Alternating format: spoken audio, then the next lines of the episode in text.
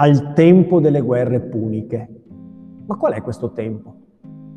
Le guerre puniche, ci ricordiamo, duecentosessantaquattro duecentoquarantuno avanti Cristo, la prima guerra punica, la metà del terzo secolo, un grande salto di qualità, una guerra diversa rispetto a tutte le altre. Perché era diversa?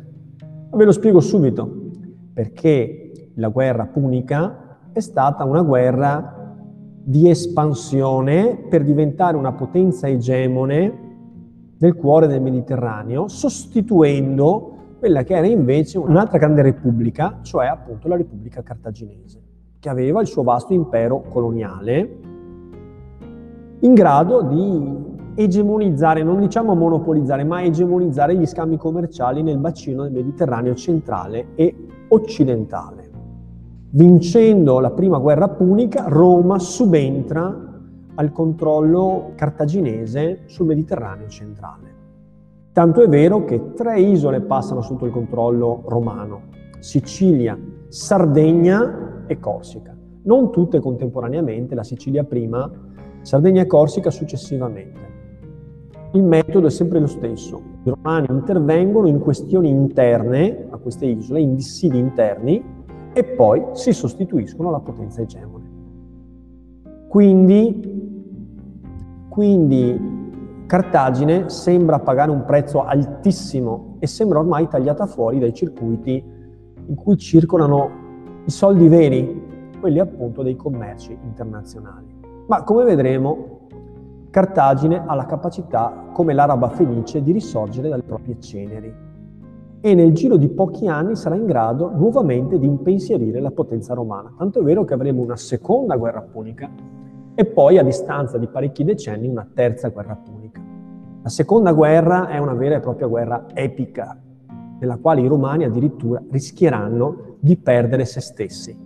Apparentemente scoppiata da una condizione di superiorità dei romani, finirà per addirittura prefigurare il tracollo della civiltà romana, prima ancora che essa sia arrivata a conquistare il grande impero che noi sappiamo poi diventerà una situazione stabile per cinque secoli, cioè fino alla caduta dell'impero romano d'Occidente. Ma non voglio anticipare troppo. Allora, cominciamo col dire innanzitutto questo, che come la prima guerra punica era stata una guerra diversa da tutte le altre, per la modalità con cui era stata combattuta, per le prospettive che non erano più di sopravvivenza, ma appunto di, di sorpasso, insomma, di una civiltà rispetto ad un'altra, così diverse sono anche le conseguenze della prima guerra punica rispetto alle altre guerre. Vi ricordate come i romani amministravano il territorio della penisola italica dopo aver sottomesso le popolazioni, averle sconfitte insomma, più che sottomesse, dopo averle sconfitte in guerra? L'atteggiamento era stato quello della rete di alleanze. Per esempio noi tutti ricordiamo il Foedus Cassianum, quella alleanza che è importante perché nelle primissime fasi della Repubblica aveva consentito ai Romani di moltiplicare le proprie forze invece che di eh, renderle ostaggio di un popolo battuto ma non vinto. Quindi i Latini e i Romani avevano fatto fronte comune. Il modello del Foedus Cassianum è stato poi esportato alla gran parte delle popolazioni italiche via via sottomesse, sempre con gradualità, perché il pragmatismo contraddistingue il modo di governo dei romani. A seconda della disponibilità di assoggettarsi, i romani concedono più o meno diritti, ma tutti quanti si avvantaggiano del sistema romano, per cui un certo grado di cittadinanza minore rispetto a quella romana viene esteso anche alle popolazioni sottomesse, e poi ci sono le strade, c'è l'edificazione di un commercio, le città diventano città costruite a immagine e somiglianza di Roma, servizi, eccetera. Per la Sicilia, invece, questo programma non vale. I romani per la prima volta cambiano modo di amministra- amministrare i territori conquistati e avviene per la prima volta, diciamo, l'amministrazione di un territorio secondo un metodo che sarà destinato ad avere grande fortuna nelle conquiste successive di Roma. La riduzione in provincia. La riduzione in provincia significa che le popolazioni assoggettate non godono di, alcuna, di alcun diritto, di alcuna forma di cittadinanza, neanche minore rispetto a quella romana, vengono trattate appunto come popolazioni vinte. Sono costrette ad essere assoggettate a un amministratore pubblico romano che dall'esterno giunge in quei territori non soltanto portando la legge di Roma, ma molto spesso commettendo soprusi, ruberie e amministrando secondo le regole del malgoverno, approfittando personalmente appunto della condizione di sudditanza di quei territori. Di solito a governare le province sono proconsoli oppure propretori. Tutti sappiamo cos'è un console, cos'è un pretore.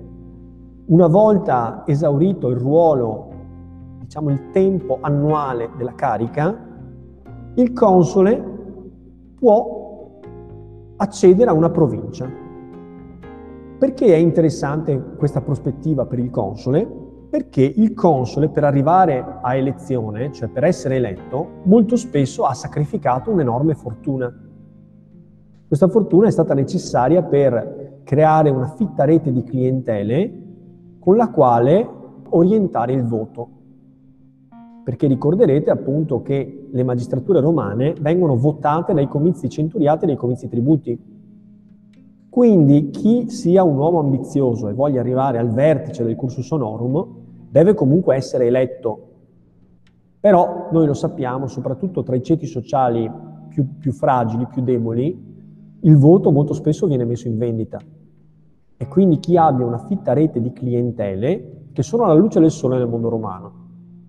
Cioè una, una famiglia ricca e potente ogni mattina riceve davanti alla porta di casa sua uno stuolo di clienti, i quali si attendono da lui elemosina, l'indicazione di un lavoro da fare, sostegno, aiuto economico, e in cambio che cosa hanno da offrire? In cambio di questa clientela hanno da offrire il loro voto. Per cui le più grandi carriere politiche si fanno attraverso famiglie potenti che elargiscono elemosina e che ricevono in cambio appunto sostegno elettorale. Ah. Sì, questo può essere nell'ambito delle alleanze interne alla nobilitas, per cui persone che compartecipano alla vita politica possono effettivamente creare una rete di alleanze in maniera tale da avvantaggiarsi tutti. Però è meno vero per quanto riguarda la rete delle clientele. Il cliente, in genere, è una persona di rango sociale umile, economicamente povera, che si lega a un potente dal quale riceve sostegno economico e opportunità di lavoro e in cambio ha ad offrire il proprio voto. Anche se il voto nel mondo romano non vale come voto personale, ma sempre come voto di centuria o di tribù, ciò nonostante avere un grosso numero di clienti significa poter orientare i voti e poterli spostare a proprio vantaggio, battendo i candidati di altre famiglie potenti. Ne deriva che nel mondo politico romano, per diventare console o per ricoprire una carica, una magistratura molto importante, è necessario spendere un'enorme quantità di quattrini. E in qualche maniera ci si aspetta che il magistrato, il quale poi vi ricorderete svolge la propria funzione in maniera gratuita, possa ritornare in possesso almeno di una parte, o meglio dire di tutto e anche di più di quello che ha speso, attraverso l'esercizio delle sue funzioni. Però, dov'è che è possibile un arricchimento rapido e indolore, senza incorrere nella violazione delle norme? Nelle province. Le province sono dei, degli ampi territori che sono governati da questi amministratori privi di scrupoli, i quali vedono in questi territori appunto il luogo perfetto per fare cassa. Quindi alla, al pesante fiscalismo di Roma, Roma tratta appunto i provinciali in maniera sostanzialmente diversa dai Latini, dai Sabini, dalle altre popolazioni sconfitte nelle guerre precedenti. Si somma anche l'atteggiamento corrotto da parte di questi amministratori che chiedono di più di quello che sarebbe lecito chiedere, e lo fanno perché dal Senato romano si chiude un occhio. Le province sono il luogo per i romani per un arricchimento rapido e per rimpinguare le casse che sono state esaurite dalla competizione elettorale. Quindi corruzione e malgoverno contraddistinguono il rapporto di forza tra i provinciali, cioè le popolazioni sottomesse da Cartagine in poi, con i Romani, rispetto ai Romani. Notate che Cartagine comunque rimane una città libera, è sottoposta a, una, a dover ripagare enormi eh, debiti di guerra, ma non è stata ridotta in schiavitù e non è stata distrutta, cioè non è sottoposta al controllo romano. Ma Sicilia, Sardegna e Corsica invece sì. E, e questo ci dà l'idea di un cambio di rotta, cioè diciamo Roma sta cambiando pelle. Sta diventando qualcosa di diverso rispetto al passato. Bene. Allora, proviamo adesso a dire che cosa succede negli anni successivi alla Prima Guerra Punica. Beh, Roma non soltanto si allarga fino a conquistare le tre isole maggiori del Mediterraneo, ma inizia una serie di campagne militari anche, diciamo, nel nord Italia e sul Mar Adriatico. Qual è l'obiettivo finale di queste, questi conflitti? Beh, sul, sull'Adriatico l'obiettivo è quello di sgominare la pirateria. I romani stanno diventando una potenza commerciale e marittima e il Mar Adriatico fa gola. Il punto è che i romani controllano soltanto la sponda occidentale dell'Adriatico. La sponda orientale invece è occupata da una popolazione che viene nominata la popolazione degli Illiri. Illiri. E gli Illiri cercano di contrastare il monopolio romano sui commerci nell'Adriatico. Quindi i romani sono impegnati in una guerra navale per sgominare la pirateria illirica sull'Adriatico. Contemporaneamente il loro obiettivo è quello di occupare l'Illiria per avere il pieno controllo del, dell'Adriatico. Insomma, una sponda e l'altra del, dell'Adriatico. Quei territori che oggi sono i territori dell'ex Jugoslavia, quindi vi ricorderete appunto la Slovenia, la Croazia, le isole della Dalmazia, eccetera. Ma per arrivare a dominare quei territori, l'Illiria, bisognerà prima conquistare quella parte d'Italia che non è ancora sottoposta al controllo romano. E qual è questa parte d'Italia? È la pianura padana. Noi sappiamo che tutta questa parte era sottoposta al controllo dei Celti. I Romani iniziano proprio in questa fase una campagna militare che darà i suoi frutti. Nel duecentoventidue avviene la conquista di gran parte della pianura padana. I Galli, che un tempo si erano affacciati a Roma, vi ricordate, nel trecentonovanta avanti Cristo, conquistando la città e poi allontanandosene, perché interessati soltanto a fare preda, vengono a questo punto sconfitti. Roma prosegue la sua campagna di, eh, di conquista e di costruzione di colonie. Nuove città vengono fondate, per esempio Placentia, Piacenza, oppure Cremona. Diventano appunto città, inizialmente accampamenti militari, e in seguito diventano colonie e città romane. Insomma, con la conquista dell'Italia settentrionale, Eh, la sconfitta che i romani riescono a infliggere alla pirateria illirica e l'espansione verso l'Illiria, i romani gettano le premesse per una successiva conquista di quella che un tempo era stata la culla della civiltà occidentale, cioè la Grecia. Quella Grecia, vi ricordate, che era diventata grande con Alessandro Magno. Filippo il Macedone si era affacciato dalle montagne della Macedonia per controllare la Grecia, Atene e perfino Sparta. E poi da lì era iniziata la grande avventura, avventura alessandrina. Ma ormai Alessandro Magno è morto da tempo.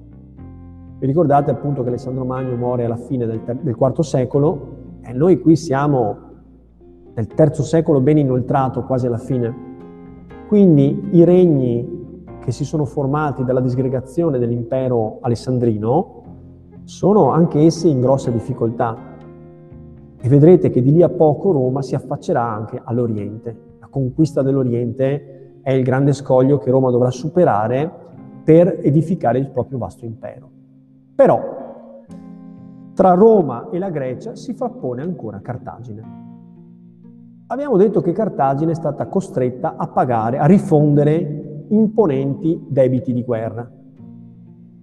Incredibilmente Quella che doveva essere una misura che avrebbe, nelle idee dei Romani, piegato definitivamente la forza cartaginese, soprattutto se si calcola che Cartagine era stata privata di territori vitali per la sua economia, Sicilia, Sardegna e Corsica, si rivela invece più dura da piegare di quanto non si immaginasse.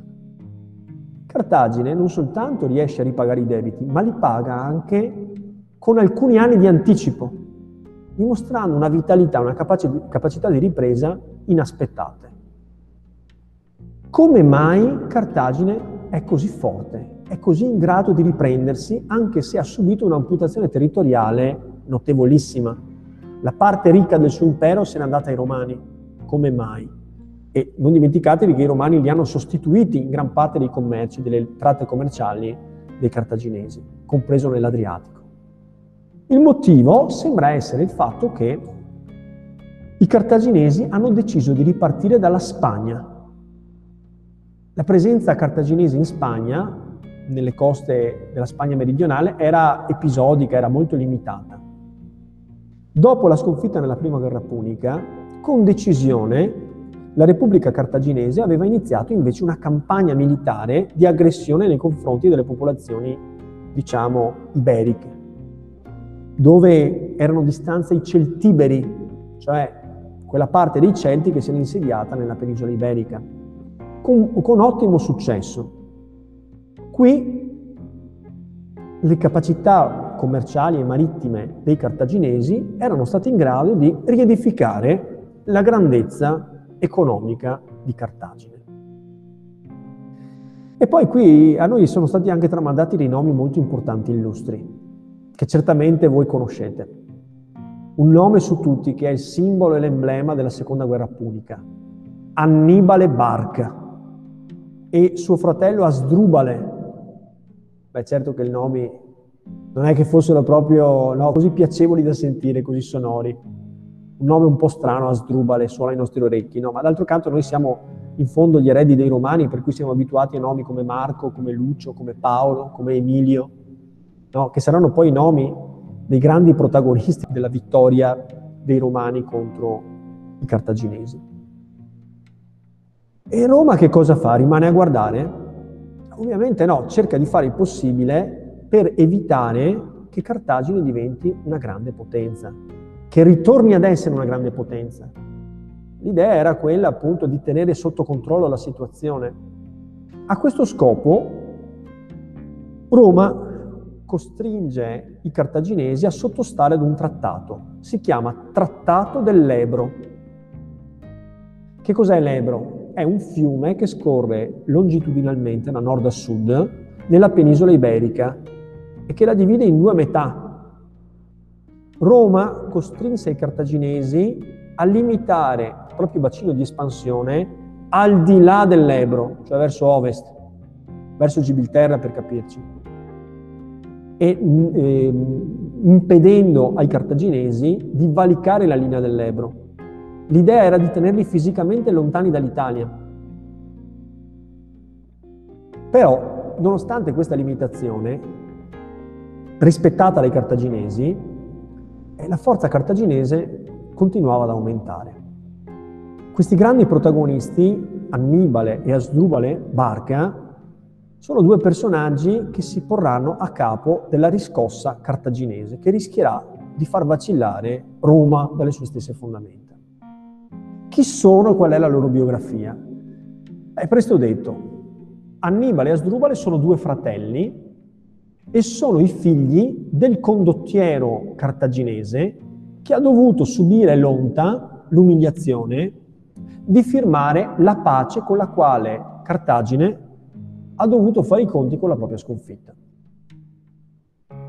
Sembra che il padre di Annibale e di Asdrubale avesse fatto giurare, in particolare primogenito, cioè Annibale, che avrebbe dedicato tutta la sua vita a combattere i Romani e che non sarebbe mai arrivato a firmare una tregua contro i Romani, cioè la promessa di non dover subire la stessa umiliazione che aveva subito lui, quando aveva dovuto ratificare un trattato che, almeno in potenza, avrebbe dovuto distruggere la floridità dell'economia e della potenza economica e politica cartaginese. Avendo perduto il controllo sui commerci nel Mediterraneo centrale, ha cambiato, diciamo, la sua traiettoria di espansione verso l'Occidente. Ha fondato un nuovo impero coloniale, diverso rispetto a quello precedente, ampliando gli avamposti spagnoli, e ha organizzato una rete di scambi commerciali che le ha consentito di ripagare in anticipo sui tempi programmati il debito contratto per, per motivi di, di guerra con Roma, e addirittura di proporsi ancora come una grande potenza. Non sappiamo se ai livelli antecrisi, precedenti alla prima guerra, ma comunque una potenza tale per cui i romani, che pure erano in piena espansione, vedasi la conquista della pianura padana, la conquista dell'Illiria e la vittoria sui pirati dell'Adriatico, che proiettavano sempre di più i romani nell'ottica di diventare una grande potenza commerciale marittima, ciò nonostante i romani erano impensieriti, e ne è testimonianza il trattato del fiume Ebro, con cui i romani cercavano di limitare la capacità di ripresa dei cartaginesi e si illudevano di poterla confinare a potenza provinciale non in grado di impensierire il mondo romano. Un imprenditore, nel momento in cui ha ottenuto un grande successo, una grande floridità per la propria azienda in un certo settore, facciamo finta il settore, che ne so, della moda, perché dovrebbe cambiare settore, cioè continua a investire in quel settore economico, in quel segmento di mercato nel quale ha ottenuto grandi risultati.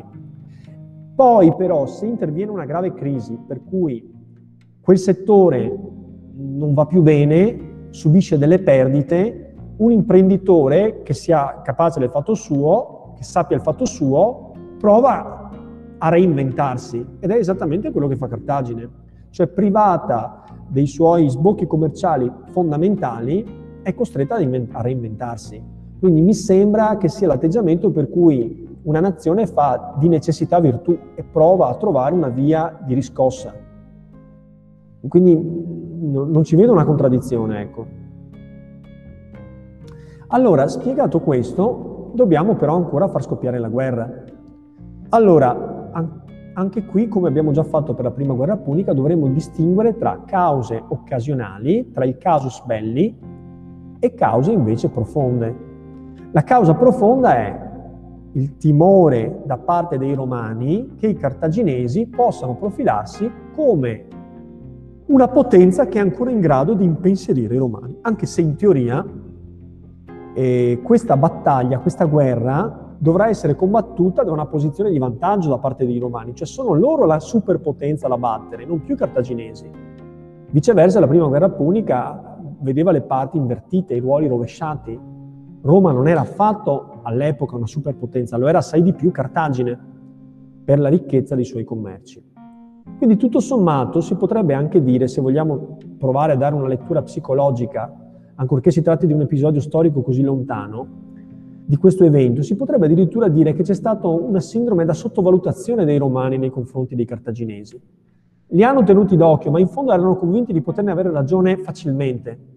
La prima guerra era stata preparata bene, anche con degli elementi di sorpresa, delle innovazioni tecnologiche.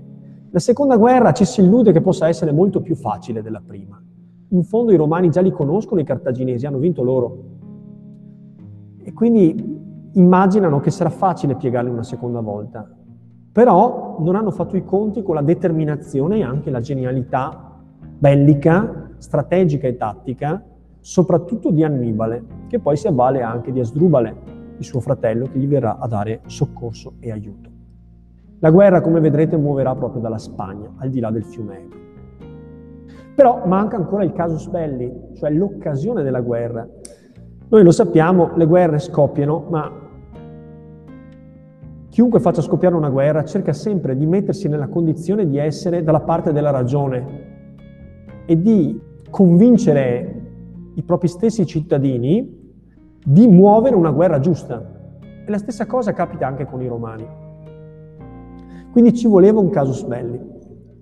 Ora si dà il caso che proprio Annibale dirigesse le operazioni militari in Spagna, al di là del fiume Ebro, come consentito dai trattati internazionali con Roma. Ebbene, obiettivo di espansione dell'impero cartaginese era la città di Sagunto. Questa città si trovava, sorgeva al di là del fiume Ebro, ma i romani avevano stretto con questa città dei rapporti di alleanza, quasi più per creare le condizioni di un casus belli, dello scoppio della guerra. Pertanto intimarono ad Annibale di abbandonare la città, di togliere l'assedio a Sagunto, in quanto alleata della città di Roma.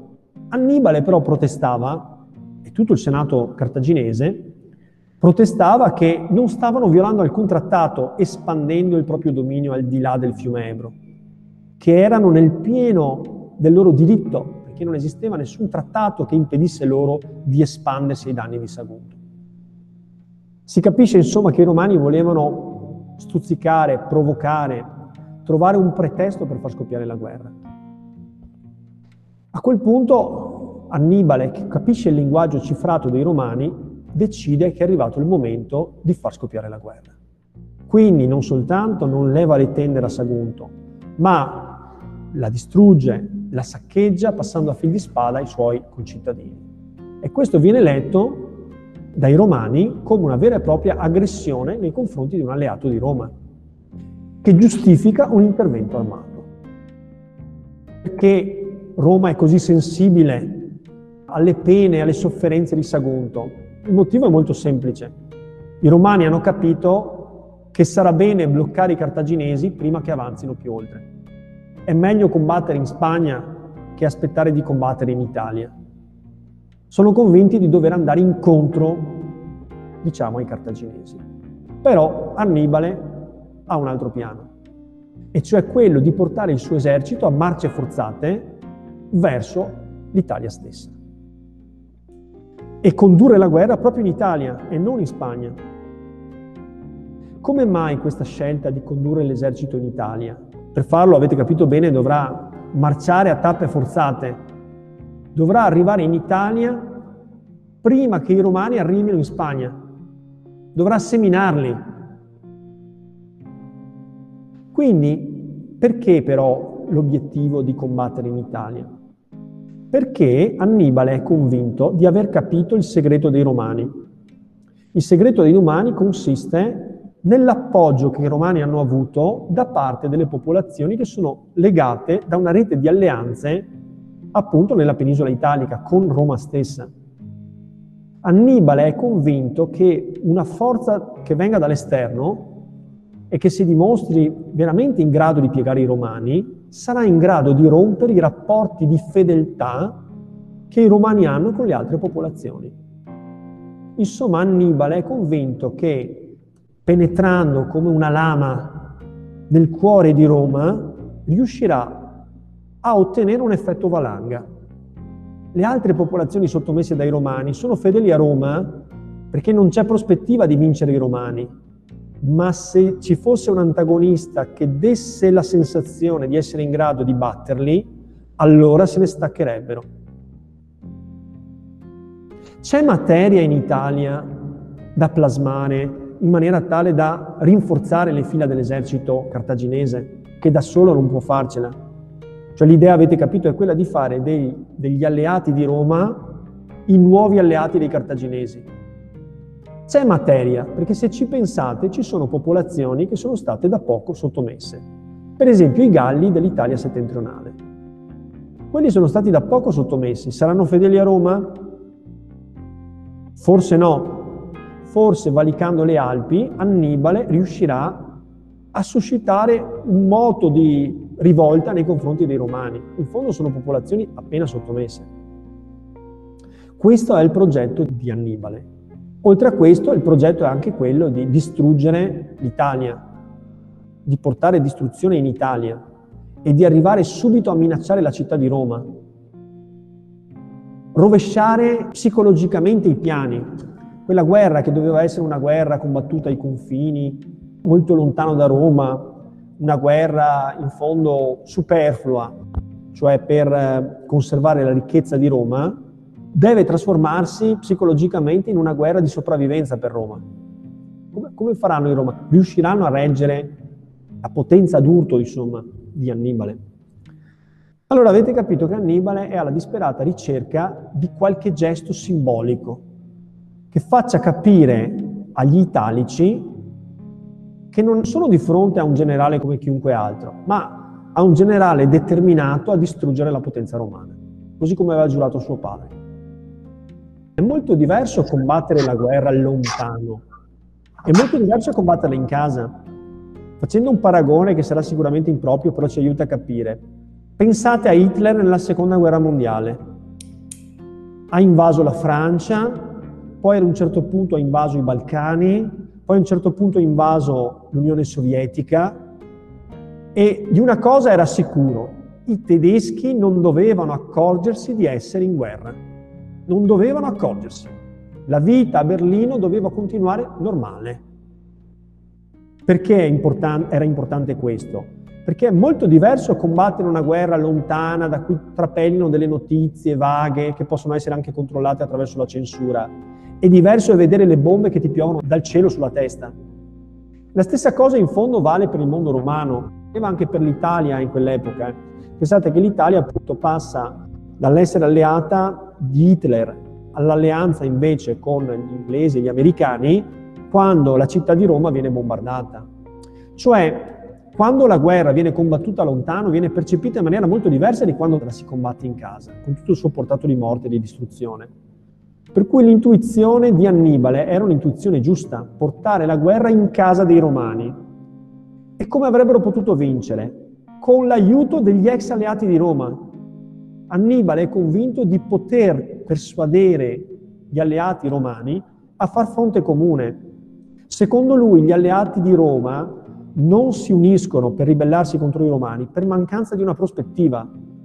Ma se lui si dimostrerà abbastanza capace, abbastanza veloce, abbastanza pronto, abbastanza forte da infliggere rapide sconfitte all'esercito romano, allora tutti insorgeranno contro Roma. Quindi per far questo però deve poter contare su una immagine pubblica grandiosa e per così dire mitica. Deve essere al centro di una grande campagna di propaganda, quindi ha bisogno di un gesto esemplare. Qual è questo gesto esemplare? Da un lato la rapidità degli eserciti, per cui riesce a tappe forzate a bruciare quelle centinaia e centinaia di chilometri che separano la Spagna dall'Italia, perché il passaggio avviene via terra, il cammino avviene via terra. Pensate che cosa significa ogni volta che si incontra un fiume, doverlo attraversare costruendo ponti di barche, facendo transitare sopra gli eserciti. E lo fa addirittura con un grande esercito corroborato, rinforzato dalla presenza di quaranta elefanti. Vi lascio immaginare che cosa significa marciare a tappe forzate con elefanti.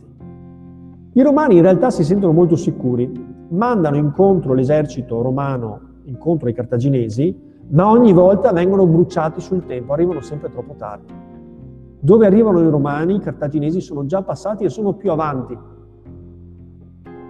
I romani però sono convinti di essere protetti naturalmente dalla corona delle Alpi. Siamo in pieno inverno, valicare le Alpi con un potente esercito è qualcosa di inimmaginabile. Si valica, si dovrebbero valicare le Alpi dalla parte della Val di Susa, dove adesso stanno facendo la Torino-Lione, l'alta velocità, e dovrebbero scendere nelle vicinanze di Augusta Taurinorum, cioè di Torino. Sagunto è una città come tante altre che vengono sottoposte ad assedio e conquista da parte dei cartaginesi. La diversità di Sagunto, per cui noi storicamente la nominiamo, è perché svela la cattiva fede dei romani. Cioè i romani avevano detto che i cartaginesi avrebbero potuto liberamente espandersi al di là dell'Ebro, e Sagunto sorgeva al di là dell'Ebro, più a ovest dell'Ebro, cioè lontana da Roma. E ciò nonostante i romani prendono a pretesto un'alleanza che era stata imbastita in fretta e furia con la città di Sagunto per dire che i cartaginesi non dovevano espandersi neanche al di là dell'Ebro. A quel punto Annibale capisce che i romani intendono trovare un pretesto per far scoppiare la guerra e decide di prendere in contropiede. Saranno loro a marciare a tappe forzate verso Roma. Roma a questo punto decide per la guerra, si slancia contro l'esercito cartaginese, ma ogni volta viene bruciata sul tempo. I cartaginesi sono già più avanti, sono già più avanti. Però i romani si illudono ancora di essere protetti dalle Alpi.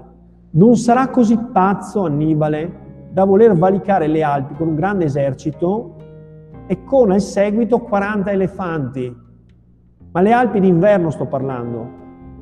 È un territorio che è selvaggio anche per i romani. I romani non controllano ancora le Alpi. Sono convinti di essere naturalmente protetti e che le cose andranno per le lunghe e che questa fuga in avanti di Annibale non porterà a niente. Si sbagliano di grosso. Annibale, che è in cerca, abbiamo detto, di, non lo so, di gesti simbolici, capaci di far colpo sulla popolazione, sulle popolazioni italiche ormai soggiogate dai romani e variamente alleate con loro, non soltanto si porta dietro gli elefanti, ma riesce in pieno inverno a valicare le Alpi. Qui ci sono pure le leggende che dicono che per aprire la strada in mezzo alle creste di granito, Annibale avrebbe sciolto la roccia spargendo aceto. Beh, insomma, mi pare che sia una cosa un po' iperbolica, no? Pensare di sgretolare le rocce delle Dolomiti con l'aceto mi sembra una cosa un po' esagerata. Comunque sia, in qualche maniera l'esercito, peraltro molto malconcio, perché moltissimi muoiono in questo attraversamento delle Alpi, giunge in pianura padana. Però a questo punto il nostro tempo si è esaurito, per cui vi rinvio al prossimo appuntamento per vedere come andrà a finire. Ad ogni modo sappiate che i romani sono ancora convinti di potercela fare. Cioè, voglio dire, è arrivato un esercito esausto dopo centinaia e centinaia di chilometri compiuti a piedi, dopo aver attraversato fiumi, Ehm, i Pirenei prima e poi le Alpi. Sicuramente è un esercito esausto, i romani ne avranno facilmente ragione. Così si illudono, ma come vedremo si sbagliano. Ma lo vediamo la prossima volta.